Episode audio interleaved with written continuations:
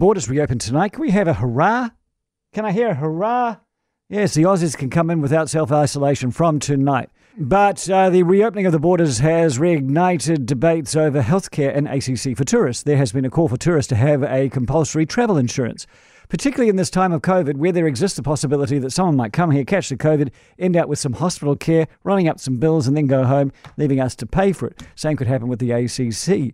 So joining me now is Louis Houlbrooke, who is spokesperson for the Taxpayers Union. Hello, Louis. Hello. Do you agree with compulsory travel insurance?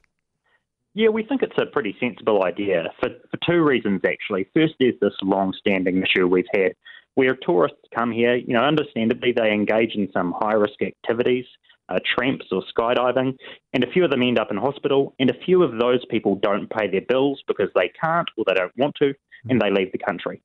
So if you're right, if we go to Bali, we're asked to have travel insurance. And that's understandable. It's fair enough. It means the taxpayer doesn't have to foot the bill for our risks. So, yeah, we do think that is sensible here in New Zealand. Yeah, uh, also, ACC and our New Zealand healthcare is not free.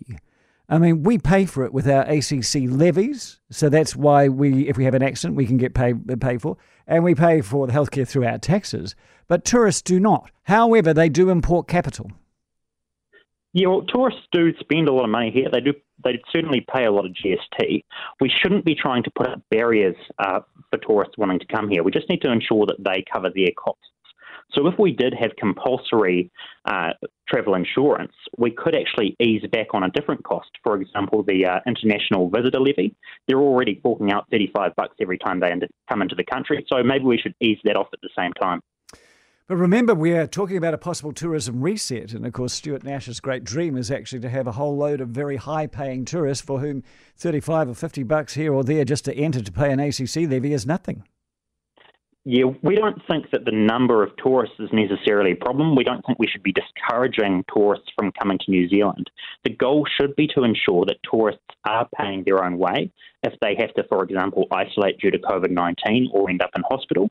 And New Zealanders also need to have faith that tourists are paying their own way. So the government needs to demonstrate that with, for example, a basic, a basic requirement to get travel insurance. I think that would ease some of the anxiety around high tourist numbers that we're about to see.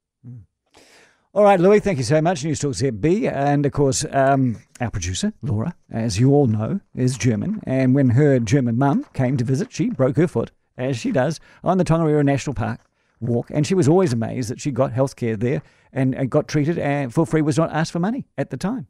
It's quite remarkable, really, isn't it? Probably should have paid something back, at least some of the costs. But, you know, Laura's not with us today, so I'm, she's not going to beat me up because of it. But, you know,